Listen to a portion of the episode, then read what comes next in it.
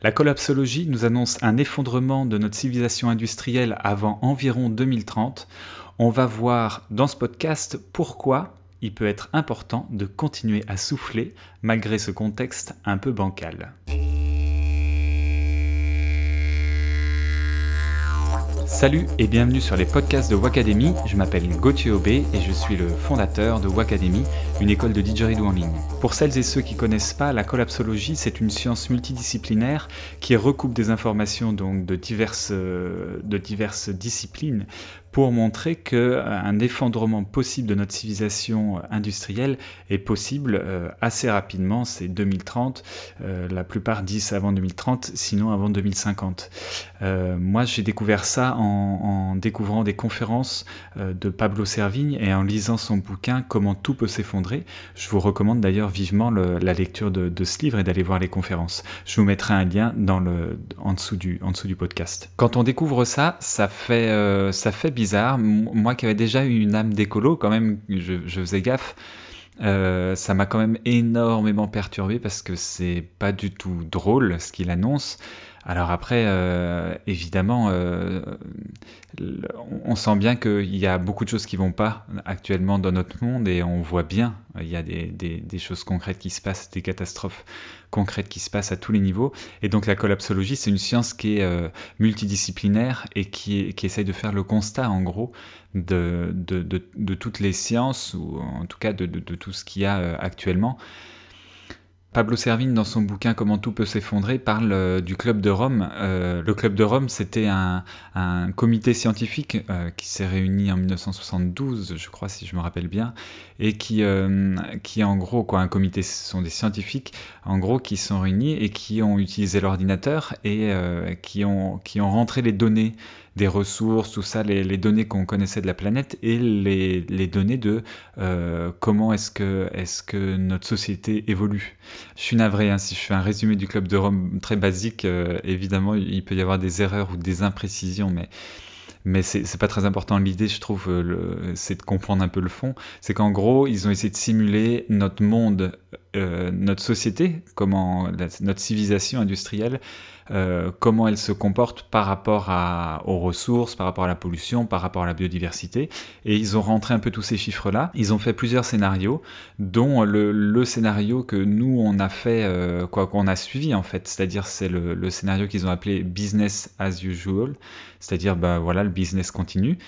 Et en fait, quand ils ont rentré tous ces chiffres-là, ils se sont rendus compte que euh, la courbe montait en exponentielle et qu'à un moment, hop, ça s'effondrait. Vous pouvez regarder, il y a, beaucoup de choses euh, sur le quoi. Moi, je vous renvoie au livre de, Pablo Servigne parce qu'il est, très clair, je trouve. Du coup, on, voit que si, si on avait continué en 72 euh, le business as usual, euh, ça, ça, finirait par s'effondrer. Eux, ils annoncent entre, c'est ça qui est très flippant, entre 2020 et 2030, à peu près 2025 et 2035, je sais plus exactement les chiffres. Mais ce qui est un peu flippant, c'est que on a un recul de, de 40 ans sur le presque presque 50 maintenant sur le, Club de Rome. Et si on rentre nos chiffres actuels, euh, donc les données qu'on a accumulées en 40 ans par rapport au schéma du Club de Rome, ça correspond parfaitement. Les courbes correspondent. C'est ça qui est le plus flippant. Donc euh, la collapsologie annonce quand même un avenir qui peut être euh, quoi, qui, peut être très radical et parce que quand il parle d'effondrement, c'est vraiment d'effondrement quoi. Donc évidemment, moi j'ai lu ça et j'ai découvert ça il y a trois semaines, je sais pas, trois semaines, un mois. Euh, je peux vous dire que ça m'a vraiment perturbé. J'avais du mal à dormir, j'avais une boule au ventre. Euh, puis après, j'ai pris du recul. C'est pour ça que je peux vous en parler maintenant euh, et, je vais faire du lien avec le didgeridoo après. Donc, je, vous renvoie hein, au bouquin de, Pablo Servigne. Il y a un podcast qui s'appelle Présage aussi, qui est très bien, que vous pouvez retrouver, où il y a plusieurs intervenants qui sont, euh, qui sont interviewés. J'ai beaucoup écouté tout ça et il y a deux, trois trucs qui m'ont semblé. qui me font dire que, et puis en échangeant avec pas mal de monde aussi, il y, a un truc toujours c'est que on, s'attend jamais à, ce, qui, peut arriver. C'est-à-dire que on imagine le, changement, l'effondrement, tout ça, mais on ne sait jamais vraiment comment ça peut se passer.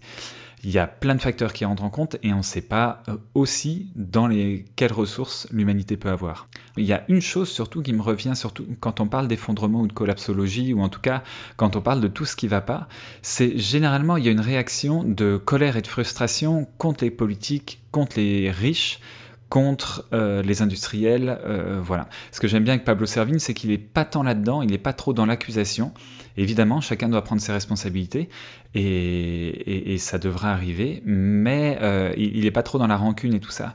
Et je trouve que le fait de, de, dire, en gros, par exemple, tous les politiques sont pourris, ils mentent tous, c'est vraiment des salopards et tout, euh, c'est s'éloigner de notre propre pouvoir parce que quel pouvoir on a, euh, je veux dire, euh, moi avec mes petits podcasts sur Academy, quel pouvoir j'ai sur Macron ou n'importe quel autre politique ou toute l'oligarchie, j'ai aucun pouvoir là-dessus. Mais par contre, si on se concentre sur notre vie, notre propre vie, et si on essaie de voir le pouvoir qu'on a, sur notre vie, euh, ça, ça marche beaucoup mieux. Et alors, évidemment, le premier niveau, c'est le pouvoir citoyen, c'est-à-dire de choisir ce qu'on achète, tout ça, même si la collapsologie nous dit que tout ça, ça sert plus à rien, parce que de toute façon, c'est, quoi que ça sert plus à rien. Il encourage, mais je veux dire, c'est, fini, en fait. C'est pour eux l'effondrement. On doit juste s'y préparer, on pourra plus le modifier. Donc ça, c'est le premier niveau, c'est le, le, la prise de conscience citoyenne, voilà, comment est-ce que je participe à la société. Mais après, moi, je trouve qu'il y a un, autre truc qui est vraiment très important, c'est euh, comment euh, changer son rapport à soi-même. Euh, dans la collapsologie, là où je trouve qu'il y a des limites, c'est que c'est la science. Ça parle que de la science. je trouve la science passionnante et quoi passionnante, mais pour, pour reprendre un peu le débat de, du didgeridoo intuitif ou du didgeridoo euh, euh, des techniques, euh, est-ce qu'en gros il y a un débat sur le forum académique ou intuitif? En fait, moi je trouve que ce débat il n'a pas tant lieu d'être. Les deux, c'est comme les deux, les deux jambes pour avancer. Quoi. Je veux dire, l'un ne va pas sans l'autre, c'est tout en fait. Et, et, en fait, ce que je trouve avec la collapsologie, c'est que la science ne va pas sans une forme de spiritualité et la spiritualité ne va pas sans une forme de science. C'est pas possible et en fait la collapsologie ne parle quasiment que de science ou même ne parle que de science. Alors apparemment euh, Pablo Servigne il a écrit un autre bouquin euh, que, que j'ai là qu'il faudrait que je lise d'ailleurs. Qui, euh, qui, dit une autre fin du monde est possible. Apparemment, il parle de spiritualité. Alors, je vais, je vais pouvoir lire un peu là-dessus. Mais ce que, ce que j'entends par là, c'est que j'ai trouvé que les, les limites de, de cette approche-là, c'était que l'humain a quand même une spiritualité dans le sens de la vie de l'esprit. Et ça, on peut pas le, nier, on peut pas le mettre de côté. Et donc, il y a, y a un, Je suis tombé avec, avec toutes mes recherches parce que ça m'a énormément perturbé, même par rapport à Wacademy, mais je vous raconte après par rapport au DJ et tout. Mais je me suis dit, merde, mais à quoi ça sert en fait? À quoi ça sert de continuer tout ça? Évidemment que ça a du sens de continuer, mais, mais ça, on en parle après. Donc, en regardant sur Internet, j'ai cherché des, des, informations sur la collapsologie, tout ça. Je suis tombé sur une chaîne qui est très connue sur YouTube, mais que je connaissais pas, qui s'appelle s'appelle Thinkerview. Je suis pas trop fan du gars qu'interview, mais, mais en tout cas le contenu souvent est bon.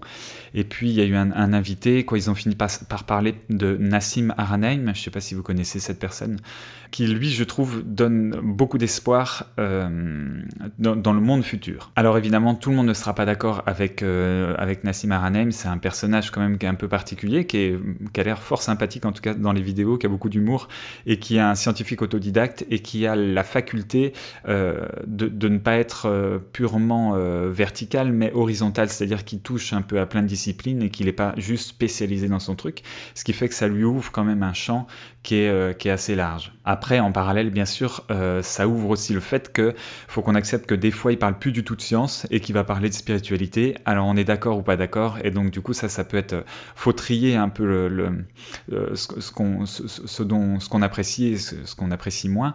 Mais Nassim Arnhem, il a quand même, il s'est quand même démarqué par des calculs où il a trouvé le diamètre du proton. il, il, a quand même, j'ai l'impression, une forme de reconnaissance par rapport à la sphère scientifique. Et je trouve que ça vaut le coup d'aller écouter un peu ce qu'il dit il, parle d'abondance, d'une énergie abondante dans l'univers, qu'il n'y a pas de vide. Et ça, moi, je suis pas physicien, donc euh, je me base un peu sur ce que j'ai entendu sur YouTube, mais il y, a, plusieurs écoles évidemment dans la physique. Voilà, Nassim Haramein, lui, il est parti du postulat que l'univers était plein d'une énergie euh, incroyable. Einstein apparemment le disait aussi. Bref, tout ça, ça m'a un peu réconcilié dans le fait que la collapsologie, c'est l'effondrement de notre civilisation, oui, et, à la fois, ça peut être le renouveau aussi d'une nouvelle civilisation. Ça, c'est des trucs qui sont assez connus un monde s'éteint, un autre renaît, tout ça. Mais tout ça pour revenir à la colère et la frustration, par exemple, qu'on peut avoir par rapport à nos dirigeants tout ça, je trouve qu'à partir du moment où on génère tout ça en soi, euh, je me dis, bah oui, mais le monde de demain, si ça c'est pas réglé, le monde de demain il sera exactement pareil. Je prends mon exemple parce que je peux parler que de moi, en fait, on peut parler que de soi là-dedans. Mais si demain j'étais extrêmement riche, euh, avec plein de pouvoirs politiques, quoi, je sais pas si j'étais né dans une famille comme ça, par exemple, ou si j'étais atterri là, si, j'avais atterri là, je ne sais pas comment je réagirais. Je sais pas en fait si je partagerais à ce point ma richesse ou pas. Et d'ailleurs, je, suis dans, cette position-là par rapport à des milliards d'individus sur Terre. On, est en France, euh, quoi, ou en francophonie, quoi. La, plupart des personnes, je pense, qui écoutent ce podcast, on est dans, un pays riche, et donc on est déjà les riches des autres qui sont plus démunis. Bref, on ne sait jamais comment on pourrait, euh, on pourrait euh, réagir. J'essaye au maximum d'être le plus dans, la, dans, dans, dans une sincérité, mais, mais un petit mensonge dans notre vie, ça, serait, ça, correspondrait à un énorme mensonge dans la, dans, si on a plus de pouvoir, plus de responsabilité.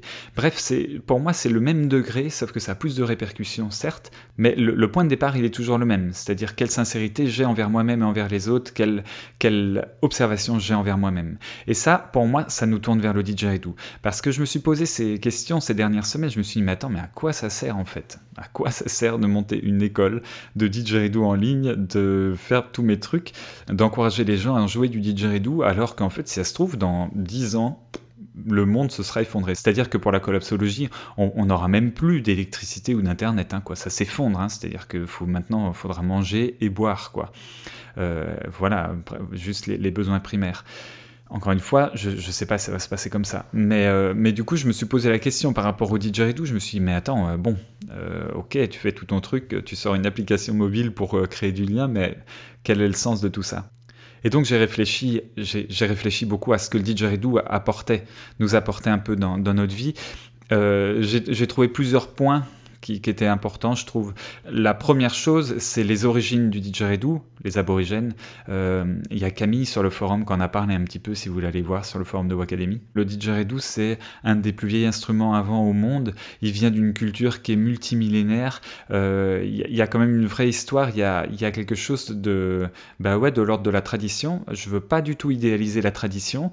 Je dis pas que les aborigènes sont absolument parfaits. Je pense que, avec tout le respect que j'ai pour eux, ils restent des êtres humains comme nous, on est des êtres humains, je veux dire, on est tous des êtres humains et on se débrouille tous avec ça. Après, par contre, il y a eu un respect de la nature par rapport à tous les peuples autochtones de manière générale, bien qu'il y ait quand même des peuples qui soient allés jusqu'à la destruction de leur environnement. Il ne faut pas non plus idéaliser euh, tous les peuples premiers, tout ça, ça je ne veux pas tomber dans ce travers-là. Dans notre société, il y a quand même des choses formidables par rapport à la libération de la femme.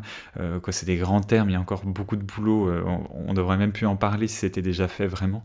Mais, voilà, il y a il y a eu quand même beaucoup de choses qui, ont avancé aussi dans notre société. Mais le premier point, c'est quand même que le didgeridoo a, une, je trouve, du sens dans le fait qu'il ait des racines qui soient, qui soient vieilles et qui est tenu avec le temps. Euh, et ça, pour moi, c'est important de, de s'inspirer de ça peu importe quelle partie de la culture aborigène nous inspire, mais juste de s'inspirer de ça. La deuxième chose, c'est la simplicité. Quand on, quand on voit un didgeridoo, et, et beaucoup de gens qui découvrent le didgeridoo se disent mais il y a quoi à l'intérieur? Attends, comment ça se passe? On se rend compte, c'est tout bête. Il n'y a pas plus simple. Un tube, c'est un tube en bois, quoi. Je veux dire, il n'y y a, y a rien d'autre que ça. Et cette simplicité apparente, elle est géniale dans le sens où elle cache une grande complexité. Parce que qu'est-ce qu'elle fait? En fait, cette simplicité, elle ne fait qu'amplifier la complexité du corps. Et là se cache une grande leçon du didgeridoo, de ne pas se fier aux apparences, de euh, on a tendance en tant qu'être humain d'aller très vite dans des conclusions très hâtives. Je tombe dans ce piège-là, tout le monde tombe dans ce piège-là. Et pourtant, le didgeridoo nous apprend que derrière la simplicité se cache toujours une grande complexité. Et que la sagesse, c'est d'aller regarder un peu plus loin. En l'occurrence, dans Didgeridoo, c'est d'aller apprendre à aller voir ce qui se passe encore un peu plus loin que juste dans ce tube. Et évidemment, en tant que joueuse ou joueur de didgeridoo, vous savez bien que l'instrument n'est pas le, le, le, en lui-même, mais que c'est votre corps et que le didgeridoo amplifie tout ça. Donc cette grande leçon du didgeridoo qui est la simplicité, qui cache une complexité, elle est absolument merveilleuse. Euh, j'ai une citation dessus de mon bureau qui dit ⁇ Restez dans la simplicité, plus vous resterez dans la simplicité, plus vous ferez du bien. Eh bien, c'est tout ça le didgeridoo. C'est-à-dire que rester dans la simplicité, c'est à la fois, euh, c'est très dur et à la fois très simple. C'est très naturel et à la fois ça demande tout un chemin. Et donc c'est ce que nous apporte euh, pour moi une grande leçon du didgeridoo.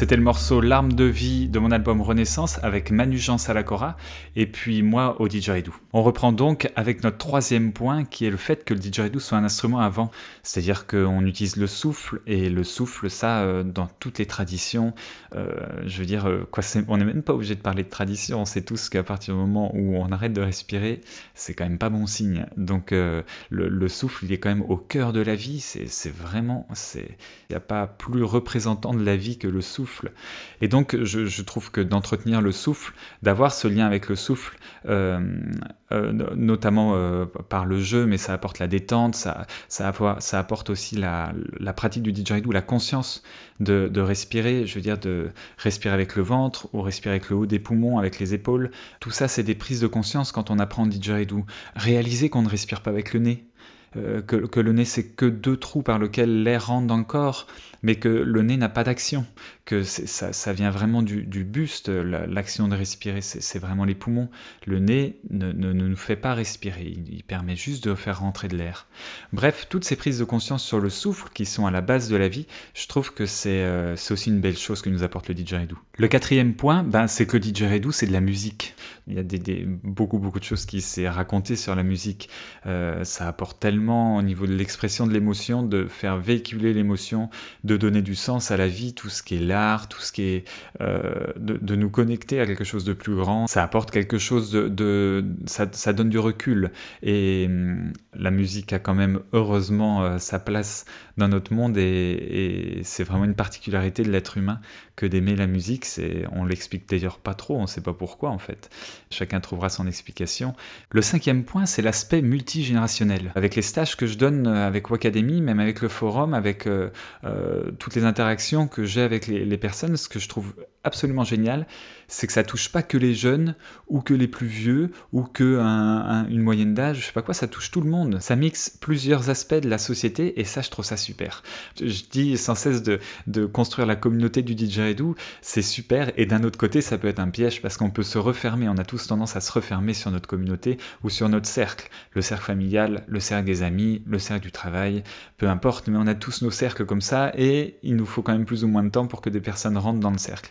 Donc il y a aussi toujours bien sûr le piège du cercle qui se referme et qui, qu'on, oublie d'ouvrir et de, le voir plutôt en spirale qui s'ouvre et qui s'ouvre et qui s'ouvre et qu'on le voit juste en cercle fermé. Ça c'est le cercle d'une communauté qui, se regarderait de nombril et ça c'est pas bon évidemment. Mais je trouve que le, le didgeridoo a cet avantage-là de toucher beaucoup beaucoup de monde. Il y a plein de gens qui pensent qu'il y a que les hippies et les babos qui jouent du didgeridoo. Non, il n'y a pas que les hippies et les babos qui jouent du didge. Il y a vraiment beaucoup de monde, il y tout style en fait. Et ça, je trouve que c'est une formidable richesse du didgeridoo. Donc le didgeridoo, il, il permet de créer du lien entre différentes, euh, euh, différentes personnes qui sans ça ne se seraient jamais rencontrés. Bien sûr, il y a plein de raisons pour lesquelles les, gens viennent au didgeridoo. Pourquoi vous, êtes venu jouer du didgeridoo, vous êtes mis? Il y en a qui disent j'ai juste été attiré par le son, j'ai voulu souffler. D'autres c'est pour la santé, d'autres c'est pour vraiment faire de la musique, d'autres c'est pour accompagner des méditations, d'autres c'est pour faire des massages sonores. Bref, il y a, plein de raisons comme ça qui, sont, euh, qui vous appartiennent et qui appartiennent à chacun qui donnent du sens à la pratique. Mais ce qui est important de retenir, je trouve que c'est on a tous en commun d'aimer ce, ce, truc qu'on appelle le didgeridoo. Et ça, c'est important de garder le fond et d'oublier un peu la forme. Donc tout ça, ça représente pour moi l'aspect extérieur, euh, avec les raisons qui nous poussent à jouer du didge. On commence à aller un peu à l'intérieur, mais la plupart des choses, sinon créer du lien, cette solidarité qui peut y avoir, euh, le, et, cette ouverture qui peut y avoir, cette simplicité, tout ça, euh, ça pour moi c'est plus de l'ordre de, de l'expression à l'extérieur. Mais je trouve que ce qui est pour moi le plus grand cadeau de ce qu'apporte le didgeridoo, c'est le lien qui nous apprend à, à être avec soi le, lien intérieur. Quand on apprend à jouer du didgeridoo, et vous vous en êtes certainement rendu compte, on découvre vite qu'on voit rien du tout. On ne sait pas ce qui se passe. En tout cas, on ne peut pas le vérifier avec les yeux. C'est pas comme à la guitare où on voit les doigts bouger. Au didgeridoo, on ne sait pas. On doit apprendre à tourner la caméra à l'intérieur. Et ça, tourner la caméra à l'intérieur, ça n'est ni plus ni moins que de la méditation. La méditation, c'est juste apprendre à observer ce qui se passe à l'intérieur et à le mettre en lien. Et bien le didgeridoo c'est pareil, c'est que on, tourne la caméra et puis on, a deux aspects. On a le premier aspect, c'est le corps. Comment est-ce que le corps réagit? Dans quelle position je suis? Est-ce que je suis détendu? Est-ce que je suis bien? Est-ce que qu'est-ce qui bouge? Euh, Est-ce que c'est mes lèvres? Est-ce que c'est ma langue? C'est mes joues? Quelle partie de mes lèvres? Est-ce que c'est plutôt fond de langue? Est-ce que j'ai la gorge ouverte? Est-ce que je souffle fort? Est-ce que je me mets en tension quand je respire comme ça? Ah merde, j'ai les épaules qui montent. Purée, je sens que je suis pas détendu. Ah mais là ça commence à aller mieux. Tout ça c'est l'observation du corps. Et moi c'est ce que je c'est ce que je m'efforce à enseigner. Je, vais dans la théorie parce que je parce que j'explique comment ça fonctionne, mais ce que ce qui me plaît beaucoup quoi, ce qui ce qui me motive le plus, c'est de vous enseigner comment vous observez vous-même, comment réussir à, observer votre corps et à prendre conscience de tous ces micro-mouvements. C'est très grossier au début, mais c'est normal, c'est la première approche. J'ai commencé aussi comme ça. C'est les lèvres qui vibrent, on sent les lèvres qui vibrent, on peut même les voir vibrer dans un miroir si on les fait vibrer sans didgeridoo. C'est les premières approches, c'est ce qu'on voit à l'extérieur. Les joues, on peut les voir, ça bouge, la mâchoire, ça bouge. Et puis après, on commence à rentrer à l'intérieur vraiment beaucoup plus. Et là, on commence à plus trop voir et on est obligé de se baser sur nos sensations. Et ce qui est génial, c'est qu'on est obligé de se faire confiance. On est obligé de, ben, de, de passer par ce travail-là si on veut progresser. À mon sens, ça fait partie du chemin euh, automatique. Et après, on affine et on ajuste tout ce qui est notre vision de l'instrument, notre vision de notre corps, de comment on se positionne. Ça, c'est le corps, et ensuite il y a l'esprit. L'esprit, c'est essayer de voir déjà, quelle est l'intention première Alors, il y, a plein de débats avec la force de l'intention qui influence et, tout ça. Je, trouve que faut pas simplifier le truc. Euh, je, ne veux pas que ce soit mon propos ici, mais c'est simplement de, savoir euh, qu'est-ce qui motive votre souffle, euh, pourquoi vous soufflez? C'est tout bête, hein, mais, mais, mais, moi quand j'ai commencé, euh, euh, ce, qui, ce qui me motivait, c'était de souffler, je prenais beaucoup de plaisir, et j'en ai déjà parlé plein de fois, mais, mais très rapidement, je, me suis rendu compte qu'en fait, je, je, progressais vite et que je me démarquais, que du coup, c'était aussi pour moi une manière de, de, me démarquer, de prendre confiance en moi, et de, bah ouais, d'avoir le sentiment d'exister un peu plus. Donc mon intention, elle s'est un peu déplacée petit à petit, et, et après, ça arrive à certains pièges dans lesquels on peut très rapidement rapidement tomber. Mais voilà, cette, cette, intention, elle est, elle est primordiale à mon sens.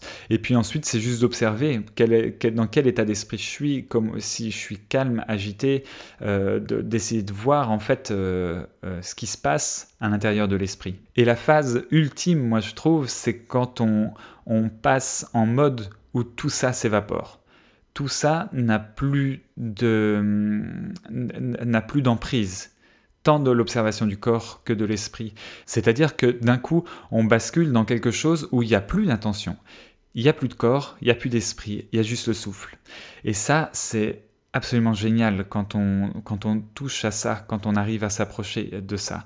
C'est pour ça que en concert, là je donne plus de concerts maintenant, mais euh, j'ai fait que des solos quasiment. Parce que c'était ça qui m'intéressait. C'était ici et maintenant, qu'est-ce qui se passe si je laisse faire? C'est pas si facile parce que pendant une heure de concert, si tu fais du solo et que tu improvises, il faut pouvoir euh, suffisamment faire confiance dans ce qui se passe à travers toi pour te dire que tu vas être intéressant à être, écouté et que tu vas pas lasser et que tu vas pouvoir emmener des gens. Et en fait, ce que j'ai, ce que j'ai observé, c'est que à partir du moment où j'étais connecté à ça, euh, il y a quelque chose qui se passait. C'est-à-dire qu'il y a un déclic qui se passait et que là, boum, je sentais que vraiment ça émanait, je sentais qu'il y a quelque chose qui se passait. Et, après, je pouvais orienter plus ou moins euh, mon esprit ou, euh, orienter un peu plus la musique, mais pas forcément dans l'intention de dire je vais faire ça, tout ça, c'est juste orienter un peu tout ça, mais en étant détaché. Je ne savais pas du tout ce que j'allais jouer et ça, et ça vient tout seul. Par contre, là, dès qu'il y a un tout petit peu de peur, dès qu'il y a un tout petit peu de doute, boum, tout s'écroule. La connexion est finie, stop. l'émission est, finie, hop, fermez la télé, c'est terminé. Et là, je me dis, merde, je suis en train de faire une respiration comme ça, faudrait peut-être que j'aille là, tout, c'est fini. Euh, ça y est, ça devient chiant à écouter. Euh, et en fait, euh, ça, c'est vraiment je trouve le plus gros enseignement du didgeridoo, c'est-à-dire que si la connexion est là, ça va.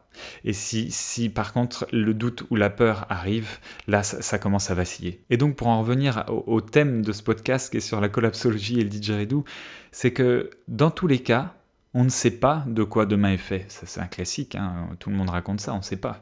On a deux solutions, ici et maintenant, là, maintenant. Quand je suis en train de vous parler dans le micro et que vous êtes en train de m'écouter, ben, il y a deux solutions. Mais là, maintenant, tout de suite, là, c'est juste de choisir. Soit j'ai peur, soit je fais confiance. C'est tout en fait. C'est exactement comme quand on joue son didge.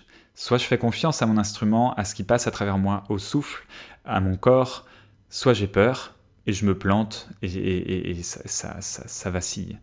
Je, trouve que voilà, le didgeridoo, voilà ce qu'il peut apporter au, au, monde actuel, à l'ici et maintenant, par extension peut-être au monde de demain. C'est que simplement la confiance en soi en la vie, en l'autre, ça, se construit maintenant. Et au didgeridoo, il y a aussi un truc où euh, je vais sortir bientôt, le 1er octobre, je vais sortir la, formation sur les sept souffles. J'explique ça dans la formation, mais pour moi, c'est comme si on était né chacun sur une planète d'un souffle. On a une respiration naturelle qu'il va falloir choisir pour ensuite essayer de se déplacer dans tout cet univers-là. Et c'est comme si aussi le didgeridoo nous enseignait la tolérance. Ben, il y en a certains qui sont pas nés sur la même planète. Et là, je parle pas de couleur de peau, on s'en fout de la couleur de peau. Je parle de simplement de vision du monde, de comment j'aborde le monde. Et ben, le, au didgeridoo, c'est pareil. Si vous êtes né sur telle planète, si vous avez telle respiration, vous n'allez pas aborder le monde pareil. Vous n'allez pas aborder la musique pareil. Vous allez faire des rythmes différents qui seront peut-être à l'opposé de votre voisin qui joue un autre style, qui est né ailleurs. Et ben, c'est pareil avec la vie. C'est que il y a tout ça et ensemble, et, souvent on se dit, purée, mais si ça c'était différent, ça serait tellement mieux, mais, mais non, en fait, peut-être pas, parce que, parce que vraiment, euh, euh, quand, on, quand on nous écoute un peu parler, c'est comme si, au fond, on se disait, purée, mais si tout le monde était comme moi, ça serait tellement mieux. Mais, non, je ne pense pas. Et en tout cas, si vous mettez 7 euh, milliards de moi-même euh, sur Terre, waouh, là, ça craint, purée, ça serait, là, ça serait l'hécatombe totale. Et donc, je trouve que voilà, le didgeridoo, il, il fait aussi accepter ça. C'est que, bah ouais, il y a des choses, j'aime pas spécialement écouter dans le didgeridoo, mais bon, c'est son style. C'est ce que la personne aime jouer. Ben, bah, super, qu'il continue comme ça, quoi. et dans la vie, c'est un peu pareil. pareil Bon voilà, je, m'arrête là pour ce podcast. J'espère que, ces réflexions vous auront nourri un peu. N'hésitez pas à partager sur le forum ou sur les commentaires en dessous du podcast euh, vos réactions. J'ai certainement oublié plein de choses, mais je voulais faire une, je voulais parler de la collapsologie. Ça me paraît important quand même de, montrer que, au-delà de construire une communauté du didgeridoo, il y a, y a quand même euh, des choses importantes et graves quand même, faut le dire, qui se passent dans notre société. Et je trouve que c'est bien aussi d'ouvrir ça et, d'aborder le sujet. Je vous dis à la semaine prochaine normalement pour le prochain épisode. J'en ai pas fait la semaine dernière parce que j'étais en plein lancement de l'application. D'ailleurs, si vous n'avez pas encore téléchargé l'application, je vous encourage à le faire. On est déjà plutôt nombreux sur la carte et, je vois que la communauté s'étoffe de plus en plus, donc ça fait, ça fait vraiment plaisir. Je vous dis à la semaine prochaine. Salut et bon souffle.